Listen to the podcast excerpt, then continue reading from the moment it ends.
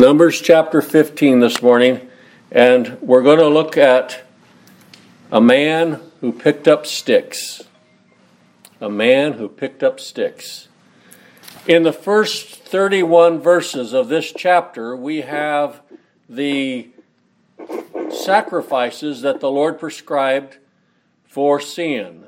And if we go back two chapters, we find that the children of Israel were in a state of great rebellion against God. They were requested to go into the land, spy it out, make preparations for the entering of it.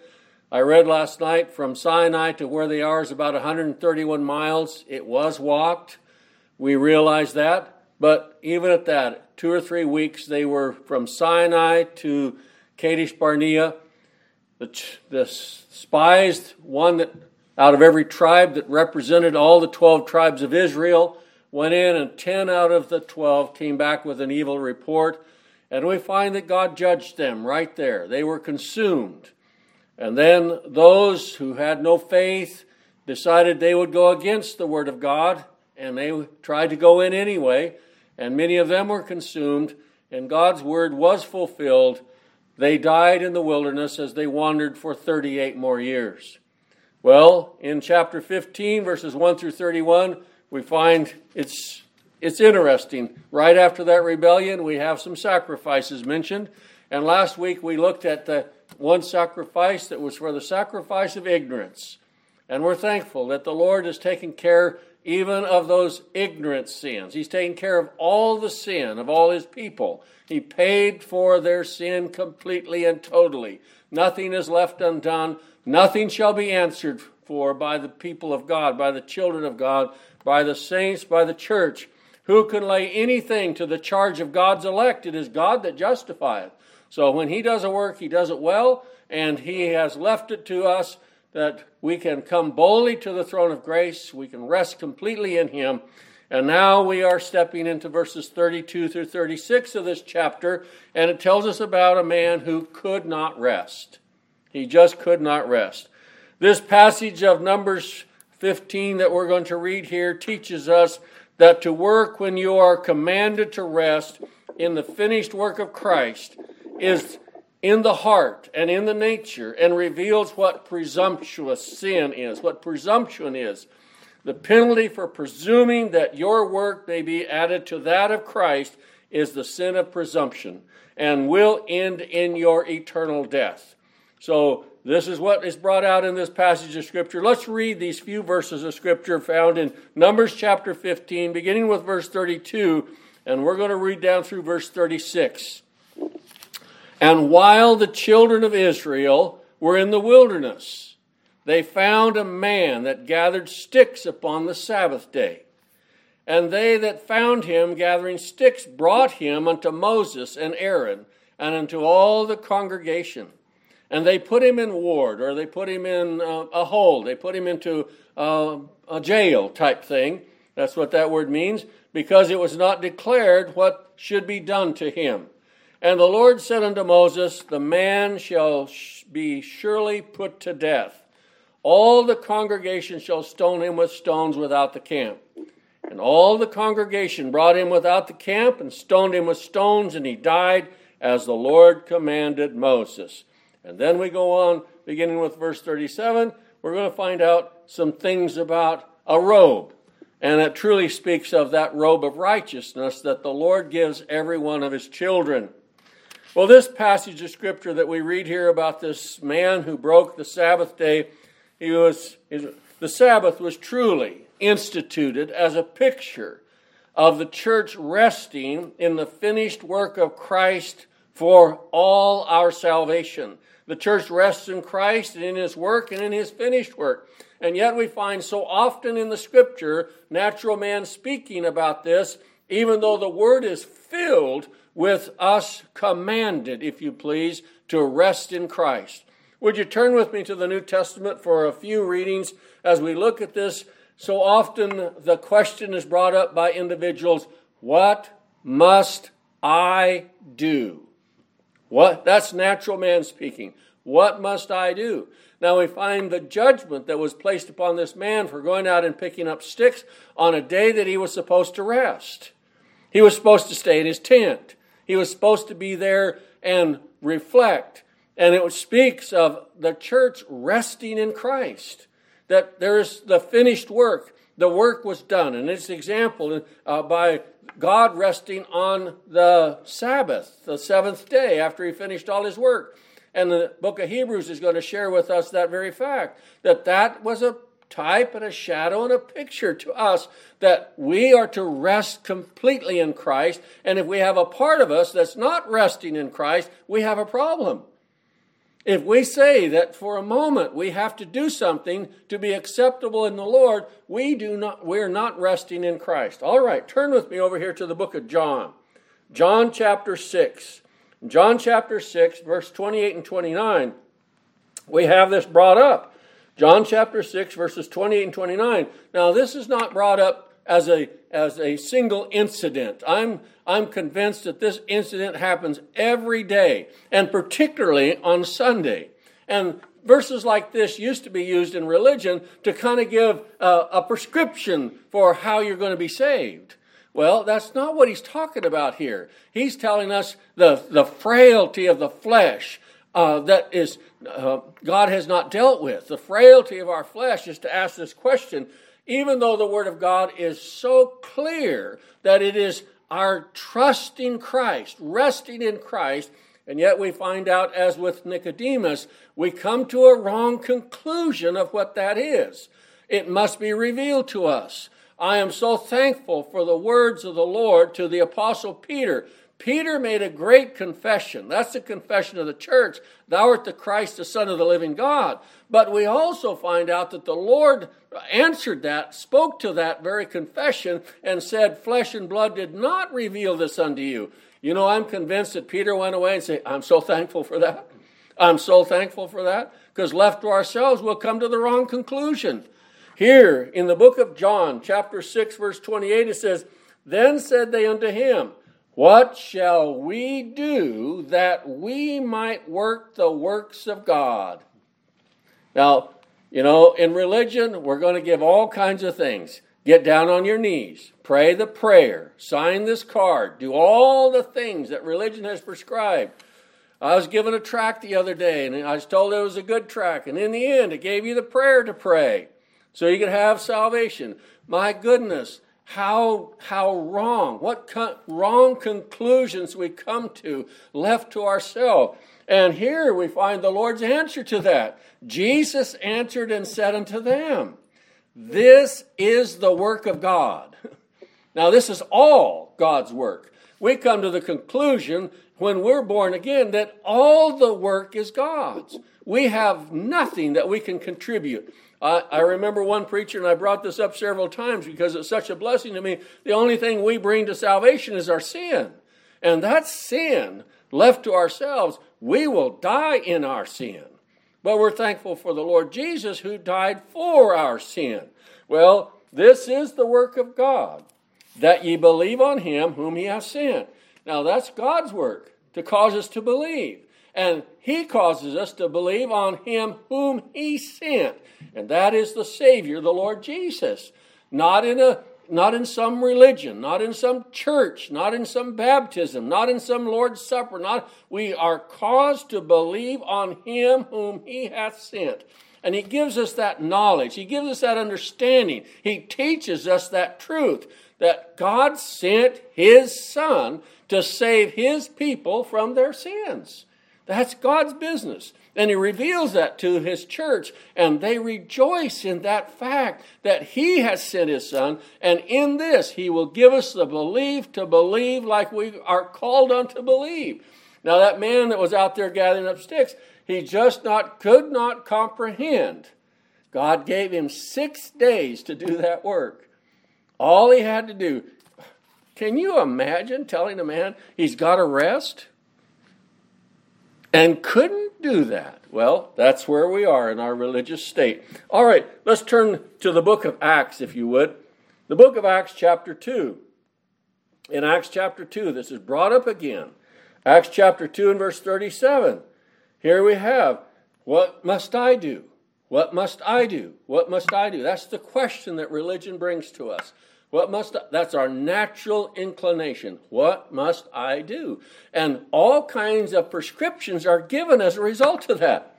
Every religion has something you have to do to work in order to get this.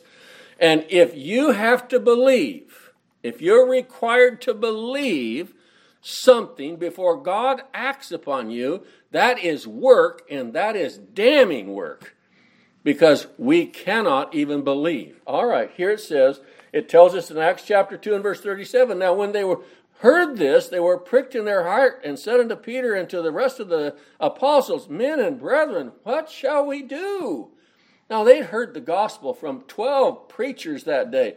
They had all heard, it tells us earlier in this chapter, they had all heard the wonderful work of God in their own language. They had heard the message of grace. They had heard the message of God saving his people from their sins throughout the Old Testament history. And they come to the conclusion after hearing all of that what must we do? Well, that's just a common reaction to hearing. And yet, there's nothing we can do. And God reveals to his people that there is nothing you can do. I've done it all. All right, let's go just a little further here into the book of Acts. This used to be a favorite. This was a favorite uh, of mine uh, when I was in religion, preaching in religion. Here in John chapter 16 and verse 30, you know the account of the of the Philippian jailer. You know, he'd saw some things. He'd heard some things. He had heard Paul and Silas rejoicing even in their situation. They were in stocks, they were held in prison, and they were guarded by this man. And it tells us that the place was shaken. You know, it, it wouldn't take much for us to be amazed at that. if we were caught in that situation, if we were guarding somebody and we walked in and saw that their shackles had been loosed and the prison doors were opened, and we were considering uh, it's either going to, we're going to take our life or someone else is going to take it for us. And he comes in there and he's brought them out and says, Sirs, what must I do to be saved? Now they said, and this is often used as a prescription Believe on the Lord Jesus Christ and thou shalt be saved. You know, most people teach that believe on the Lord Jesus Christ and thou shalt be saved.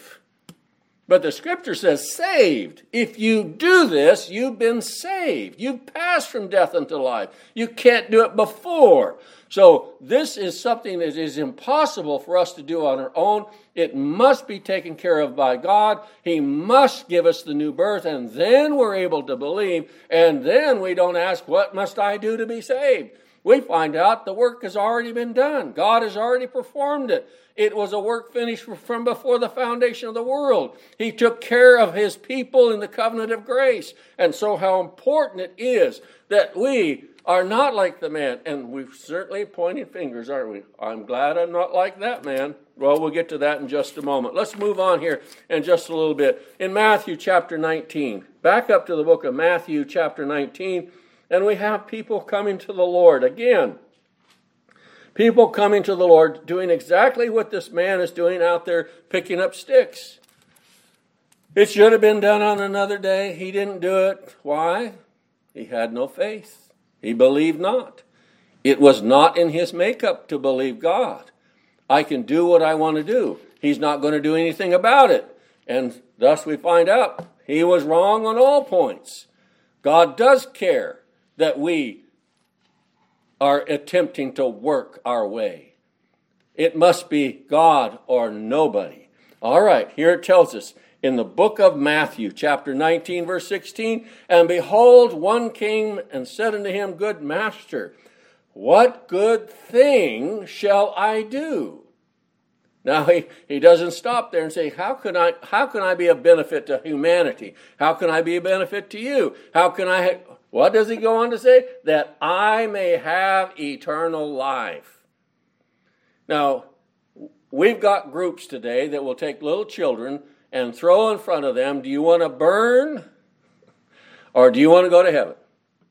Well, you know, little kids are not stupid, especially those who have touched a stove. Our little grandson touched a stove and burned his fingers. Well, he learned a mighty lesson don't touch the stove. And so someone comes along to him and says, Do you want to burn for eternity or do you want heaven? Well, having human knowledge about burning, oh, I don't want to burn, I don't want to burn. Well, now they count him as one of the kingdom. What trash. What a lie. And what what they shall answer for that have that kind of gospel. That is such a lie. Well, we go on here in Luke chapter 10. Luke chapter 10. Here is a lawyer. He's now the lawyer in this era was someone that was professional in the Old Testament law. He was a teacher of the law. That's what these lawyers were. And we notice here in Luke chapter 10, and there in verse 25, this passage of Scripture, Luke chapter 10, verse 25, and behold, a certain lawyer stood up. Now, the Holy Spirit gives us the reason he stood up and what he intended to say by what he stood up and tempted him. Now, nobody's going to tempt the Lord. Satan could not get the Lord to do anything, it was all prescribed. Satan moved at God's prescription. Satan moved. God has a Satan, and it's his Satan. Now, this man did exactly what God prompted him to do. It's his nature to do it, but God moved on him to bring it up here at this time. What shall I do to inherit eternal life? Now, he calls him good master, and he said, Jesus said, What is written in the law? How readest thou? And he, he answering said, Thou shalt love the Lord thy God with all thy heart, and with all thy soul, and with all thy strength, and with all thy mind, and thy neighbor as thyself 24 7. We could add that. 24 7. Not just for a moment, not for a second, not for an hour, not for a day, not for a week, not for a month, not for a year, but forever. You must do this. The question used to come to me in religion how can that happen? It can't unless we have all of that given to us by the Lord of glory in our salvation. He's taken care of that. He's taken care of that on our behalf. In the book of Deuteronomy, turn back to the book of Deuteronomy, if you would, for just a short reading here before we come back to the book of Micah. In the book of Deuteronomy, chapter 5, we have these words. Chapter 5, verse 1. Chapter 5, verse 1 of the book of Deuteronomy. And Moses called all Israel and said unto them, Hear, O Israel, the statutes and judgments which I speak in your ears th- this day, that ye may learn them and keep and do them. Now, take time sometime to read down through here, but I'm dropping down to verse 27. Verse 27. Verse 27 Go thou near and hear all that the Lord our God shall say, and speak thou unto us all that the Lord our God shall speak unto thee, and we will hear it and do it. Now, that's the children of Israel saying, Everything that God requests of us, we will do. Now, notice verse 28. And the Lord heard the voice of your words when ye spake unto me. And the Lord said unto me, I have heard the voice of the words of this people, which they have spoken unto thee, and they have said all that they have spoken. Oh, that there were such a heart in them. Isn't that an interesting thought? God saying, I've heard their words that they have spoken unto you, Oh, that there were such a heart in them, that they would fear me and keep all my commandments always, that it might be well with them and with their children forever. But you know what? It wasn't. We're going to find out it, it takes no time at all for them to demonstrate that they could not keep what God commanded. This man that went out and picked up sticks on the Sabbath day, he just could not do what God commanded. It's natural man is not able, he's not able to keep God's commandments. It, he is not able. The natural man cannot do that, cannot abide by the law, cannot keep it. It is so contrary to him. It's contrary to himself and it's contrary to his nature about God. The law demonstrates the holiness of God, and we're just so opposed to that in our natural state. Now, in the book of Micah, chapter 6, Micah chapter 6, I don't know how many messages I heard in religion on this passage of Scripture in Micah chapter 6 and verse 8. Oh, this is the prescription. If we can get, get you to do this, if we can just get you to do this. Here it tells us in Micah chapter 8, this is what the Lord doth command. Matthew chapter, uh, excuse me, Micah chapter 6 and verse 8. He hath showed thee, O man, what is good and what the Lord doth require of thee. This is the requirement. Now, preachers that don't know anything lay this out as a prescription. If you, if you do this, you'll be okay. If you can follow this, you'll be okay. Well, we can't follow this. We're not okay. We absolutely need Him. We need what He has done. We need what He has done. And we need what He has done. For it goes on to tell us here this is what the Lord required thee, but to do justly. That's contrary to the human nature. We're not just. We can't do justly.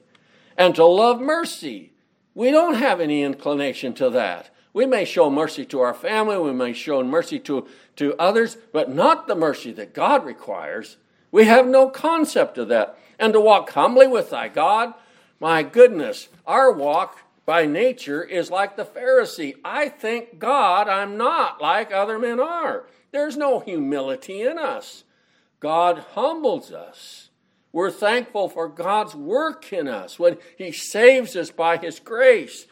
Oh, we by nature turn this into a prescription instead of a remedy. He's speaking of the remedy here. Someone who is able to do this. We need Him.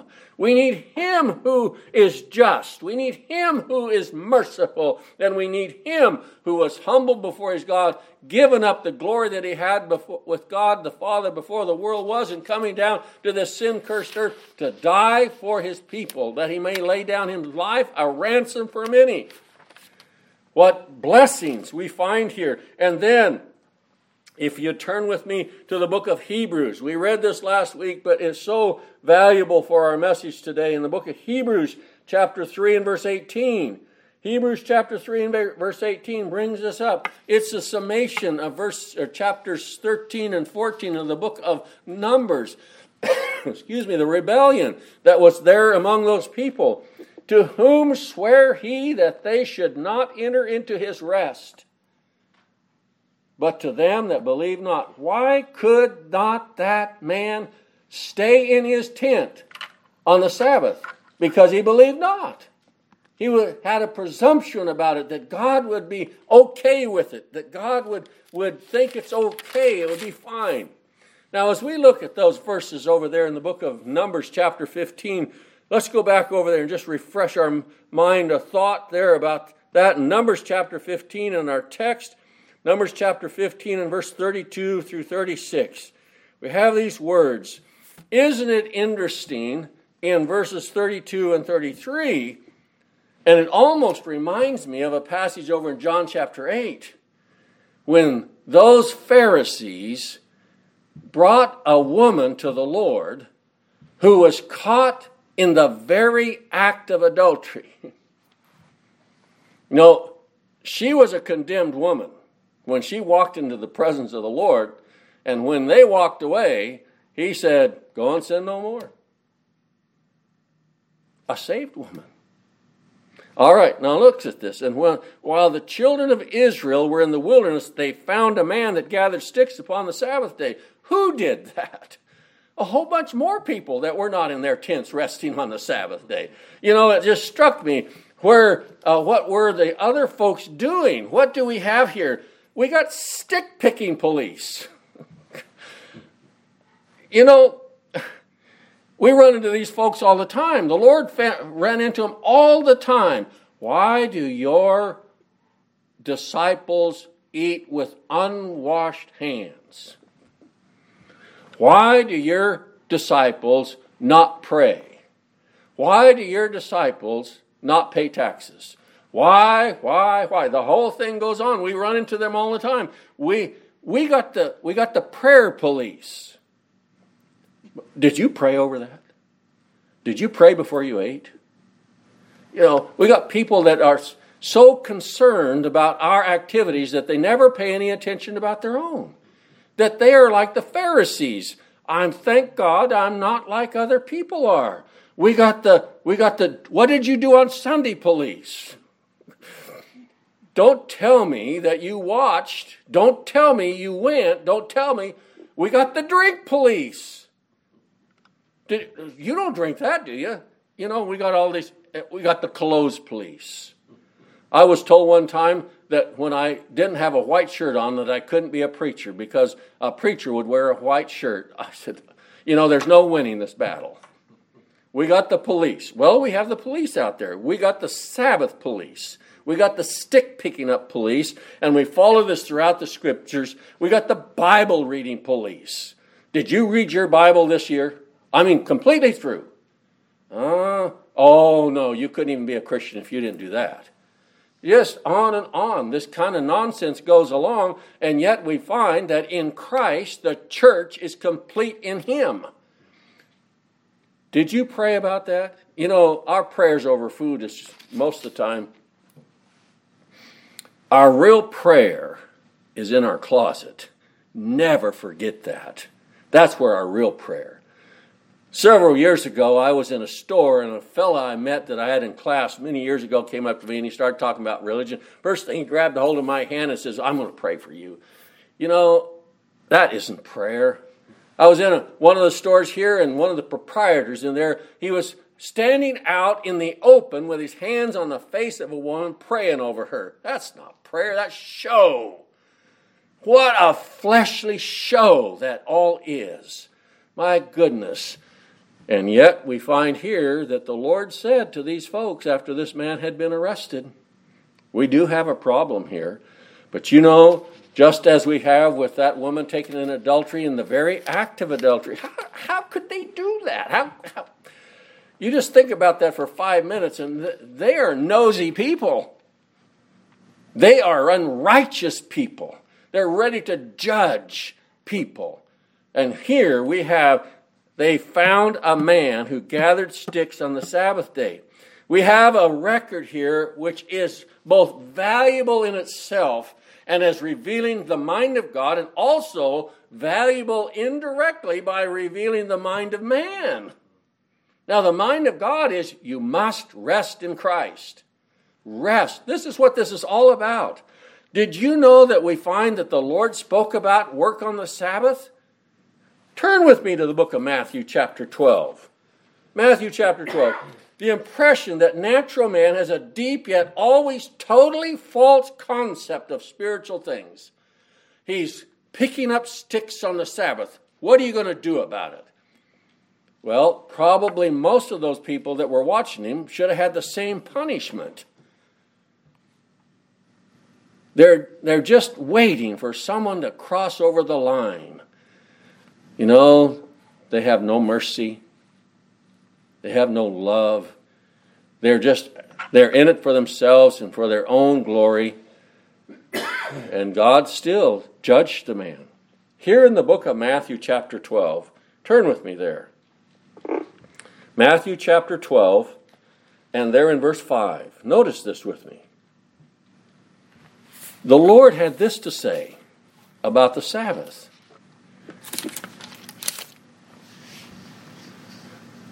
Or have you not read in the law how that on the Sabbath days the priests in the temple profane the Sabbath and are what? blameless.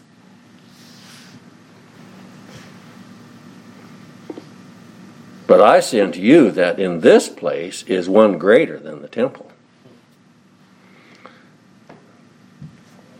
They had such a glorious statement about the temple, about keeping the Sabbath, and about this and that, and yet the Lord says there's one greater here, and you don't know him. As one preacher said, and I've used this several times, they didn't see Jesus in Jesus. They were unable to see that. Without revelation, they can't. You know, the, the uh, church's Sabbaths are spiritual. It's ceasing from our work and resting in Christ. We no longer work for our salvation. We no longer say, What must I do to be saved? Or what must I do to live a better life? God, by His grace, directs our paths. Thank God that He takes a hold of His people at times and just settles them. In the book of Colossians, this is brought up. Colossians chapter 2. Would you turn in there with me in Colossians chapter 2? Colossians chapter 2. I have the, the farther I go along in my ministry, I found I find out that the Bible is the best commentary on the Bible. That when we find those places over there, like in the book of Numbers, chapter 15, about what's going on there, yes, that man is absolutely guilty. But I am too. Thank God for grace. Thank God for grace. A blasphemer. That's what Paul said about himself. He was a blasphemer. You know, he thought, he thought in his mind, and he believed in his heart that if he had never robbed a bank, he was not a robber. He thought in his heart that if he had never killed anybody, he wasn't a murderer. He thought in his heart that if he did not commit adultery with a woman, he was not an adulterer. And the Lord brought around and says, In your heart, you've done it all. You've done it all. And you know, sometimes that just shivers our timbers. When God brings that to our uh, uh, to our mind, we are stick pickers. We have not rested in Christ. We're not resting in Him in our own works. We cannot come to a conclusion of rest. It's every day. Now, I have six days to do this, but I didn't get it done yesterday. I'll do it today. That's just the attitude natural man has. Here in the book of Colossians, chapter 2 and verse 16, let no man therefore judge you in meat or in drink or in respect of an holy day, or of a new moon, or of a Sabbath days. Respect, honor. They were honoring this above anything else. I love meeting together. This morning is the best we could do for today by God's providence. I love meeting together. I love meeting together on the first day of the week. I love thinking about the resurrection of my Savior Jesus Christ, but He did not make this a holy day. No more holier than tomorrow or yesterday. We should worship Him every day. God's people will bow before Him every day. We acknowledge, Lord, you have saved me from my sins. Thank God. Forgive me of the ones I've committed today. We rest in you. It's your blood and righteousness alone. And I'm not depending upon meat or drink or respect of a holy day or a new moon or Sabbath days, which are a shadow of things to come, but the body is of Christ. What glorious. Galatians chapter 4. Turn there with me if you would. Galatians chapter 4, verse 9. Galatians chapter 4 and verse 9. We read this. But now, after that you have known God, or rather, he puts it, he just straightens it up for us, doesn't he? Oh, I know God. Oh, or rather are known of God. It, that is the most important thing. God knows us. God wrote his, our names down in the Lamb's Book of Life. What did he say to those disciples that came back from um, missionary journey and things were just so great. He says, Don't rejoice in that, all those things you did, but rejoice that your names are written down in the Lamb's Book of Life. Rejoice in God taking an interest in you before the foundation of the world. Rejoice that God has done the work. Rejoice that all of this is null and void without Christ. All right? But now, after that you have known God, or rather are known of God, How turn you again to the weak and beggarly elements? Now, that's God's commentary on the Old Testament law. There's no effectualness in it. Weak and beggarly elements whereunto ye desire again to be in bondage, or observe days and months and times and years. You know, several years ago, the church here, I asked the church if we could suspend Sunday evening services. We had people traveling from a long distance, and I just said, uh, you know, I'd rather have two good alfalfa meals than three straw meals. and you know what I mean if you've ever raised cattle. And you know, I talked to some preachers, and they said, You're going to go to hell for that. Well, my soul does not rest on whether I have Sunday evening services or not. It rests in Christ. Now, often I'll open my Bible and read. I ask people, go visit somebody, read your Bible. It's not wasted time. All right. You observe days and months and times and years. I am afraid for you lest I bestowed upon you labor in vain. Did the gospel go out ineffectual for you? How in the world could you do this? You know, during the days of Solomon is a wonderful picture of a saint's time in Christ. I'm just going to take you right back, if you would. Join me in the book of First Kings. First Kings, there's a passage mentioned about what it was to be in the days of Solomon. The days of Solomon. Oh, the Lord used him to build a temple. The Lord used him to answer the questions from the king of the east or queen of the east. Uh, just so much. Now, I think for a moment, this is this is my my thought on this. I think for a moment that Solomon got Alzheimer's. And that's why he had all that nonsense with all those women. But the Lord delivered him. He wrote the book of Ecclesiastes as a result. But that's my thought. Anyway, in the book of, of 1 Kings, chapter 4, verse 25, and Judah and Israel dwelt safely, every man under his vine and under his fig tree, from Dan even to Beersheba, all the days of Solomon. Nobody had to be ready for a war because it was at peace. And that's where we are in Christ. We dwell safely under our vine and under our fig tree. We are at peace. We are at rest. The work is finished. As God finished his work, so the church finished their work in the blood of Christ. All right. Join me in the book of Hebrews. Brother Mike read about all of the book of Hebrews this morning. We're going to interject a couple of verses. I just so greatly enjoyed that passage that he brought up. All, all those passages, in fact.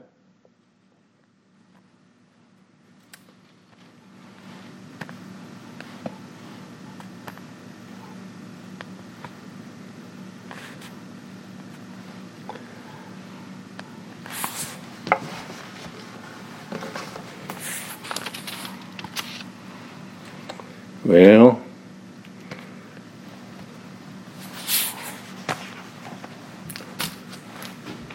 Mike, would you hand me my my literal text there? My computer has gone on the fritz. yes, yes. yep, all right. We're stepping back. In the book of Hebrews, chapter 4, please. Hebrews chapter 4 and verse 10. For he that is entered into his rest, he hath he also hath ceased from his own works, as God did from his. He that hath entered into his rest, he also hath ceased from his own works, as God did from his. And in verse 10, for he that is entered into his rest, he also hath ceased from his own works. Oh, excuse me, back up to verse 3. Verse 3, there we go. For we which have believed do enter into rest, as he said, As I have sworn in my wrath, if they shall enter into my rest, although the works were finished from the foundation of the work, of the world. For he spake in a certain place of the seventh day on this wise, and God did rest the seventh day from all his works. And then, as we just read verse 10, I'm going to read it over. And he that is entered into his rest, he also has ceased from his own works as God did from his. To that natural mind, it appears easier to try to keep the law, try to keep the Sabbath, find fault with those who did not, than it is to rest in the finished work of Christ. And you know, that's what natural man believes. He can do what he can't do, but he'll never come to rest in Christ until Christ is revealed to him in the preaching of the gospel by the Holy Spirit. And then we look back and say, What in the world happened? Oh, it's the new birth. I see. As Old friend Job, brother Job over there so long ago said, I have heard of you with the hearing of the ear. Now my eye seeth you. And so they took that man and they executed him. Those on the left hand side are going to hear the same words. As they're all lined up at that day, they'll hear the same words that that man heard. You must pay for your sin. You must pay for the way you treated God. You must pay. And those on the right hand side that God had in his mind before the foundation of the world, they are said, Come, enter the kingdom prepared for you from the foundation of the world. They rested completely in Christ and Christ alone.